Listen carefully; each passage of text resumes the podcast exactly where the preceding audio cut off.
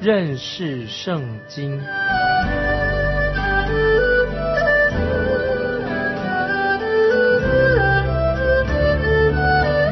认识上帝的话，把上帝的话带到全世界。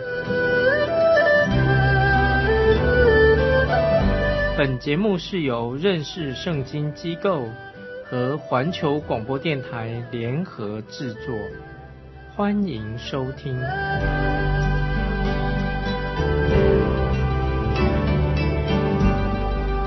亲爱的听众朋友，你好，欢迎收听认识圣经，我是麦基牧师。我们看阿摩司书，旧约阿摩司书第四章开始，我们从第四章开始，接下来连续的三章经文是特别提到北国以色列的10个支派。在阿摩司书第四章就要提醒我们听众朋友，神以前曾经很严厉的惩罚过以色列国的罪。那么在阿摩司书第5章是讲到以色列国要因他们将来所犯的罪也要被神惩罚。那么接下来到了第6章的时候，阿摩司书第6章的时候，阿摩司会劝告跟他同一个世代的人他们所犯的罪，要他们赶快立刻的要远离罪，悔改归向神。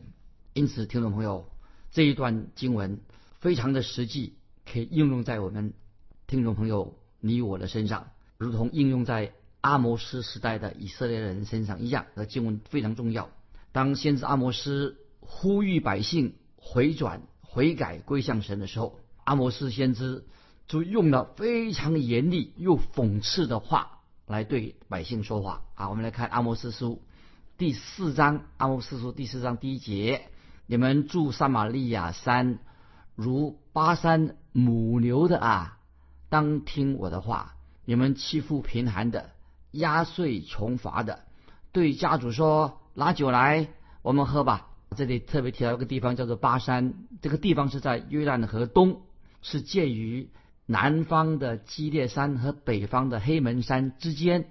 在约旦河东岸有3个支派啊，以色列国的3个支派定居在这里，是属于北国以色列所拥有的地方啊。那是一块非常肥沃的地土，最有名的就是那里出产特优的母牛。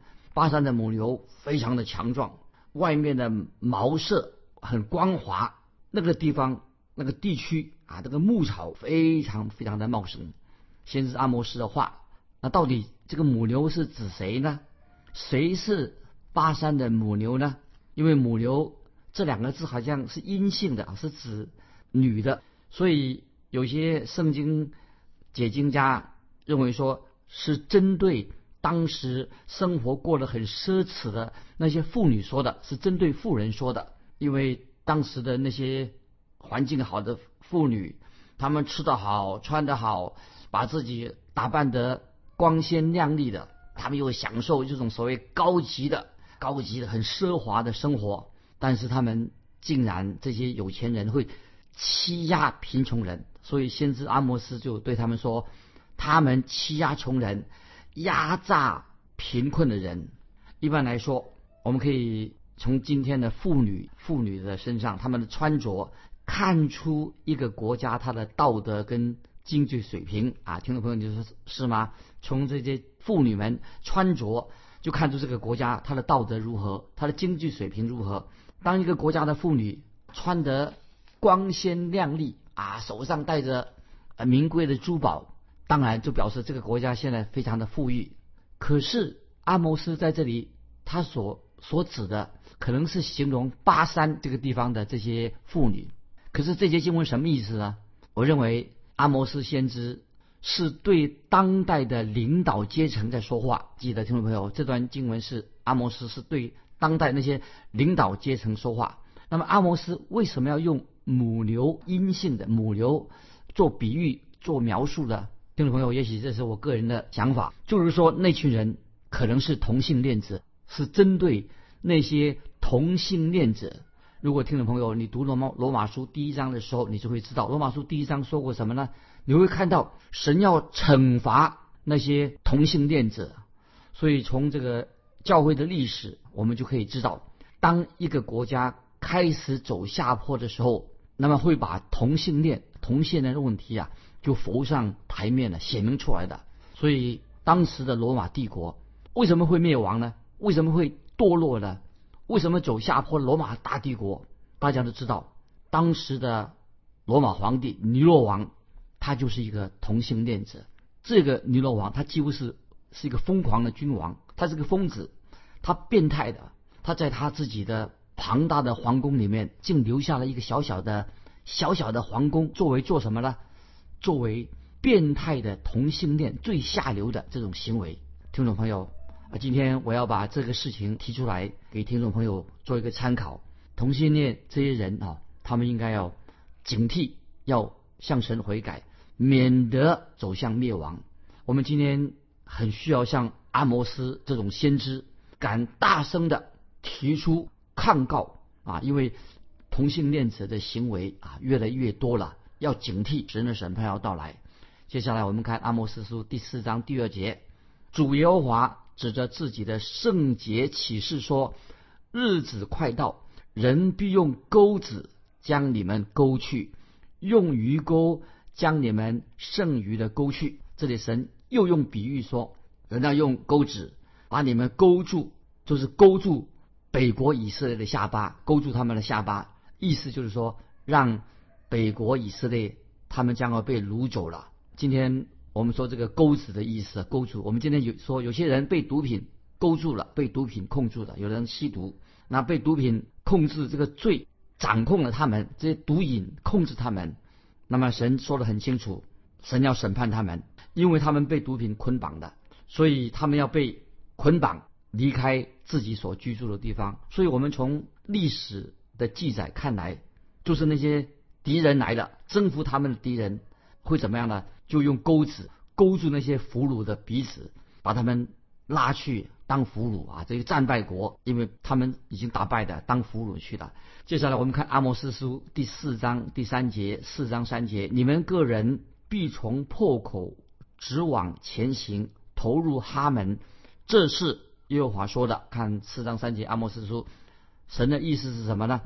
就是说，你们今天以为自己啊生活很富裕啊，又以为说你们又是大有权势的人，又住在皇宫里面，又认为说今天你生活过得很安全，这种想法是大错特错了啊！这个就是阿摩司的意思。所以我们从历史能够看到，后来出现了一个大敌人，强悍的敌人，什么？就是亚述人。后来终于把北国以色列，把以色列人抓去，把他们当俘虏了，连同以色列的君王也一起被俘虏了。就是讲到亚述人将来要来啊，把北国打败之后不久，我们也知道，看以色列国的历史之后，南国犹大也一样，神兴起了巴比伦王来把南国犹大打败，又把他们俘虏了。讲到这个以色列他们亡国了，北国亡，南国都先后亡国。接下来我们继续看阿摩司书，下面这个经文很重要啊，一个重要的一段也很有意义的一段经文。我们看阿摩司书第4章第4、第5节，阿摩司书4章4、5节，以色列人啊，任你们往伯特利去犯罪，到吉甲加增罪过，每日早晨献上你们的祭物，每3日奉上你们的1/10，任你们献上有效的感谢祭，把甘心祭宣传报告给众人，因为是你们所喜爱的，这是主耶和华说的。什么意思呢？啊，听众朋友，你大概可以看得出来吧。先知阿摩斯邀请他们上去伯特利，那其实是什么意思呢？其实是阿摩斯先知讽刺他们的语气，因为伯特利是一个拜金牛犊的地方。先知阿摩斯就说，以色列人啊，任你们往伯特利去犯罪，到吉甲增加罪过。原来吉甲这两个字什么？就是兜圈子的意思，就是跟着转啊，你去吉甲就是跟着转的意思。当时的以色列百姓，之前曾经我们看到约书亚带领以色列百姓过了约旦河之后，他们到达的第一个地方就是吉甲。所以这个地方原来吉甲这个地方是一个很神圣的地方，因为约书亚带领以色列百姓过约旦河就到吉甲这个地方，这里是一个神圣的地方。后来发生什么事情？这个地方竟然变成一个拜偶像的中心，这实在太可悲了。吉甲后来就在这个时代变成一个拜偶像的中心，所以这讲了特别讲到北国以色列，他们讲到他们拜偶像的事情，所以先知阿摩斯就是要用说到吉甲，他们到吉甲做什么？加增自己的罪过。用今天的话来说，什么意思啊？就是意思是说，你去教会犯罪吧。我要说明白啊，有些人今天到了教会啊，他不是敬拜神，他去到教会是做什么呢？他去犯罪，他有一个犯罪的目的，他才进教会。先知阿摩斯就是用讽刺的、嘲笑的语气来责备当时的以色列百姓，目的是希望以色列百姓啊，你们要赶快悔改，赶快悔改，赶快醒悟过来，要他们知道你们现在在干什么。所以听众朋友，用了今天的比喻来说，今天有些人他去教会，他目的在哪里呢？他去教会是很危险的，为什么呢？为什么说去教会是很危险的呢？因为魔鬼也会去教会。记得听众朋友，魔鬼也会去到教会。我个人这样的想法是这样，也许在主日的早上，魔鬼就一大早就起来了。魔鬼去哪里了？魔鬼也会去到教会魔鬼会去到一个传讲圣经、教导圣经的一个教会。魔鬼有什么目的？为什么要去教会呢？魔鬼去教会的原因就是去破坏教会，要影响去教会的基督徒。所以听众朋友，今天我们弟兄姊妹真的要迫切的为忠心的传讲圣经、教导圣经的传道人祷告。我们要为传道人祷告，因为我们知道魔鬼在主日、在礼拜天的时候，他不会去到传异教的那些外邦人的传异教的地方，也不会去一个那个教会已经堕落了、不相信圣经，他不会去做这种教会，因为那些教会已经被魔鬼早就已经控制住了。那么魔鬼主日要去哪里呢？乃是去到一个有生命的、属灵的、传讲圣经的地方，去那种教会来破坏教会。所以现在我要举出一个重要的例子，就是当主耶稣离世以前，要离开世界回到天父那里，主耶稣就跟12个门徒聚集在一个马可楼上。耶稣就聚集他的12个门徒，聚集在那个马可楼上，说有谁在当中呢？主耶稣的仇敌魔鬼那个时候已经正计划要怎么样要陷害耶稣。所以听众朋友，你以为马可楼耶稣聚集了他的门徒，马可楼是一个最神圣的地方，其实听众朋友，你会知道魔鬼正忙着跟那些谋害主耶稣的人已经联合在一起的。听众朋友，你知道吗？在马可楼那天的晚上，魔鬼就在那个马可楼上，魔鬼他在那个马可楼里面。其实主耶稣并没有邀请他去那个马可楼，但是他却已经在那个马可楼上。而且圣经告诉我们很清楚，撒旦已经进了谁的心呢？魔鬼已经进到加略人犹大，耶稣的门徒加略人犹大的心中。魔鬼已经进到马可楼，也进到加略人犹大的心中，他正在诱惑犹大来背叛主耶稣。听众朋友，要小心谨慎魔鬼的工作。撒旦透过耶稣的门徒犹大，透过犹大，魔鬼也进到马可楼当中。听众朋友，这个就是魔鬼的很狡猾的一个做法。有时候听众朋友，魔鬼也会透过教会，借由教会的执事，借由教会的主学老师，借由教会的那些带会的，也借由教会的会友，进到教会当中来破坏教会。听众朋友，如果我们认不出我们的敌人到底是谁，也不晓得他的诡计，那你就很危险了。知道魔鬼是无孔不入的。所以听众朋友，我们基督徒要谨慎警醒。所以这里我们看到阿摩斯的时代，以色列百姓表面上看起来他们很敬虔的他们来到一个所谓一个敬拜神的地方。这里先知阿摩斯就指出了，他们献祭的时候献上什么？他们献上有效的感谢祭。如果我们熟悉利未记的教导的话，你就会觉得很奇怪，怎么他们会用这些有效的祭物来献祭献给神呢？因为圣经上已经说得清楚了，酵这个酵是代表邪恶的意思，酵也是代表错误的教导的意思，也是代表酵，也是代表这个罪恶的生活。所以在利未记的当中啊，神所教导的这个规条当中，在逾越节的时候，在无酵节的时候，在住棚节的时候，都不可以使用酵，这个酵不可以使用的。但是后来我们知道五旬节可以使用酵，他用细麻一法10/12可以加那个酵烤成饼，所以烤饼的时候可以加酵在里面啊。这个记载在利未记第23章。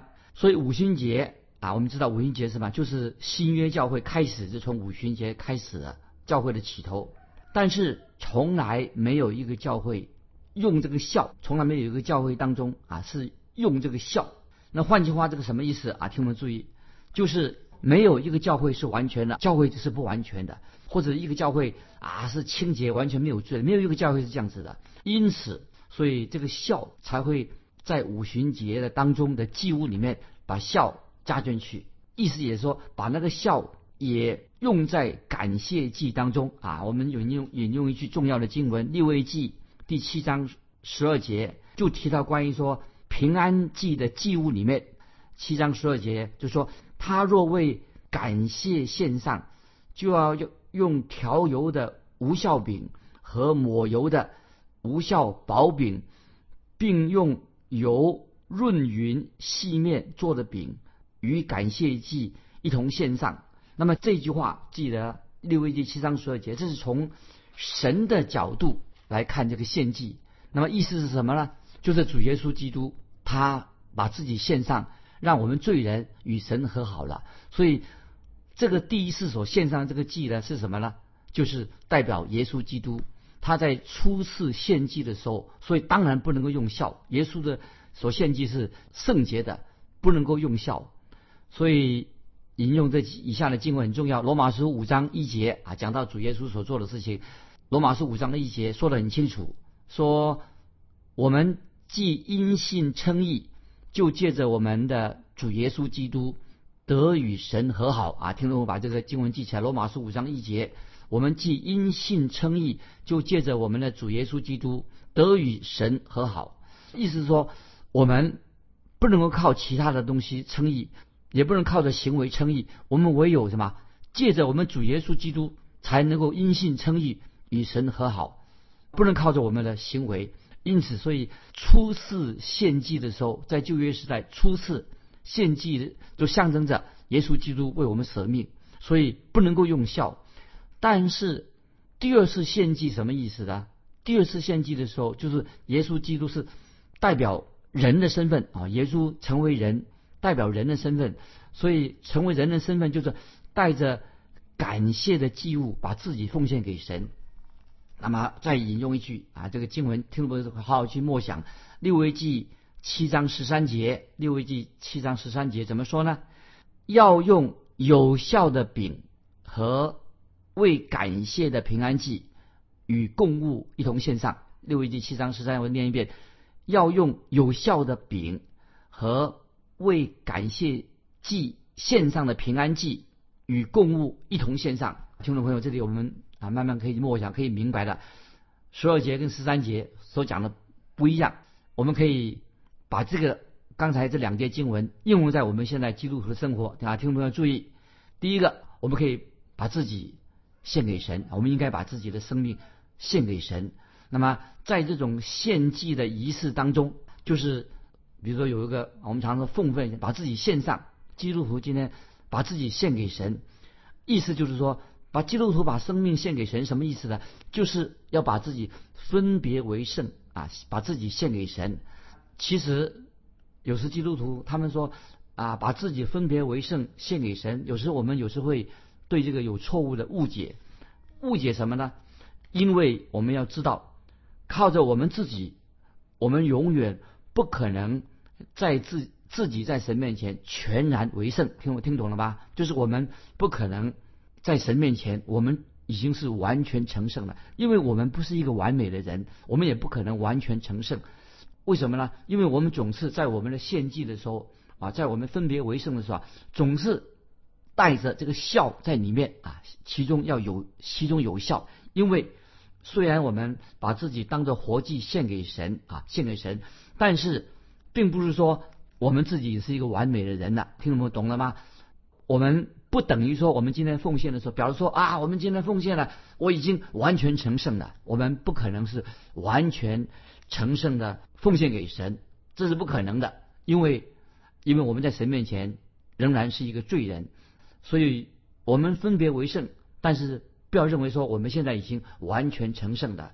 所以我们就回到阿摩司书，所以阿摩司先知他是用讽刺的话来告诉以色列百姓，他说你们去伯特利啊，到吉甲去犯罪啊，你们去啊，以色列百民，你到伯特利做什么呢？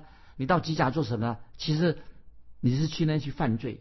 所以先知阿摩司是要他们的啊，说啊，你们去献上有效的感谢祭。那么先知阿摩司先知他并没有提到第一次的献祭的时候，他们是要献上没有效的祭。第一次主耶稣献上那是无效的祭，为什么呢？因为很明显的，为什么阿摩司要讽刺以色列百姓到伯特利吉甲去犯罪的时候，他们献那个祭什么呢？献上有效的感谢祭。因为已经告诉阿摩司先知，告诉当时的以色列百姓，他们这个时候已经完全的离开了永活的真神，他们献那个祭是无效的。所以他们所能做什么？献上，他们所能做是献上有效的祭，就是这个祭神会接纳吗？当然神不会接纳这种祭物。所以当时他们去伯特利啊，到吉甲去献祭，其实他们是犯罪的，神不接纳的。所以先知阿摩司很清楚，因为他是从农村来的一个传道人，所以我认为阿摩司是一个很有智慧的啊一个传道，他很技巧的都把神的信息告诉当时的以色列百姓，告诉他们说，你们去献祭，其实你们是一个有罪的，而且你们献的不是献给独一的真神，你是献给偶像。所以听众朋友啊，盼望你也能够明白阿摩司书在第4章这个重要的属灵真理。当阿摩司先知邀请以色列百姓到吉甲去犯罪，什么意思呢？怎么叫他去犯罪的？不是，乃是阿摩司用讽刺的挖苦的语气在说，他们不是叫他们真正要求他们啊，不是要真正要求百姓去犯罪，他是用讽刺的口语说，你们今天为什么来到伯特利，为什么去到吉甲这个地方呢？你们乃是不是为要敬拜神奉献给神，你们去乃是去犯罪的，而不是真正啊去这个吉甲啊，或者去这个地方啊，去敬拜神。你们去吉甲、去伯特利，不是去敬拜独一的真神，你们去乃是去犯罪啊！这就是这个意思，听众朋友明白了吧？那么，亲爱的听众朋友，这里我要再说一个说明。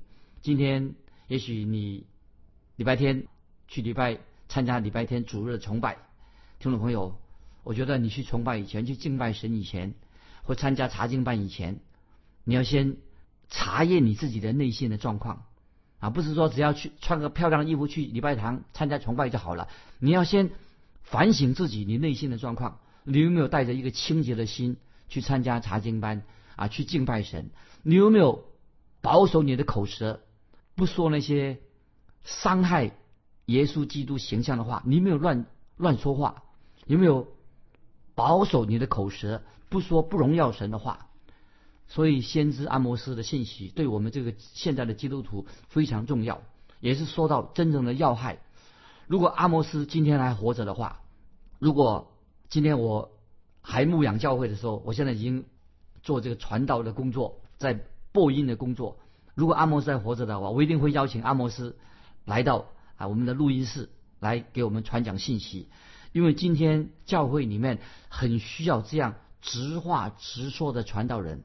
那今天很可惜，有些传道人啊，嘴巴里面啊常常说一些安慰人的话，那么常常教导人啊怎么解决问题啊，都解决问题。但是今天教会里面很需要人直话直说，把圣经的真理很清楚的说出来，也说明人心中的罪。今天我们也可以说，罪已经也蔓延到教会当中，也会蔓延到你我的心中，这是很严重的问题。所以今天我们最大的问题在哪里呢？今天听众朋友，你我的问题在哪里呢？就是求主怜悯，让我们如何能够克服我们生命当中的罪，我们面对这个罪的问题。我们教会里面不能说教会人多就好了，或者说我们讲参加一些研究研讨圣经班就好了。我们不要借着这样来掩盖我们的罪行。最重要的是什么呢？我们今天要好好的在主耶稣面前要悔改认罪，我们要与神和好。这个就是阿摩斯在第4章提醒以色列的百姓，告诉他说审判已经快到了，赶快悔改吧。所以听众朋友，今天不管听众朋友你是带会的，你也是传讲信息的听众朋友，我们要很清楚的，我们要讲到人犯罪的问题，叫人赶快的悔改归向主耶稣。今天我们时间就停到这里。阿摩斯有这样的心智听众朋友，但愿你有这样的心智。如果你是带会的，你也是传讲信息的，如果你是个基督徒，你要面对罪的问题，勇敢的向神认罪。你敢谈到罪的问题吗？这是很重要的。听众朋友，如果有你感动，欢迎你来信，寄到环球电台认识圣经麦基牧师收。我们下次再见。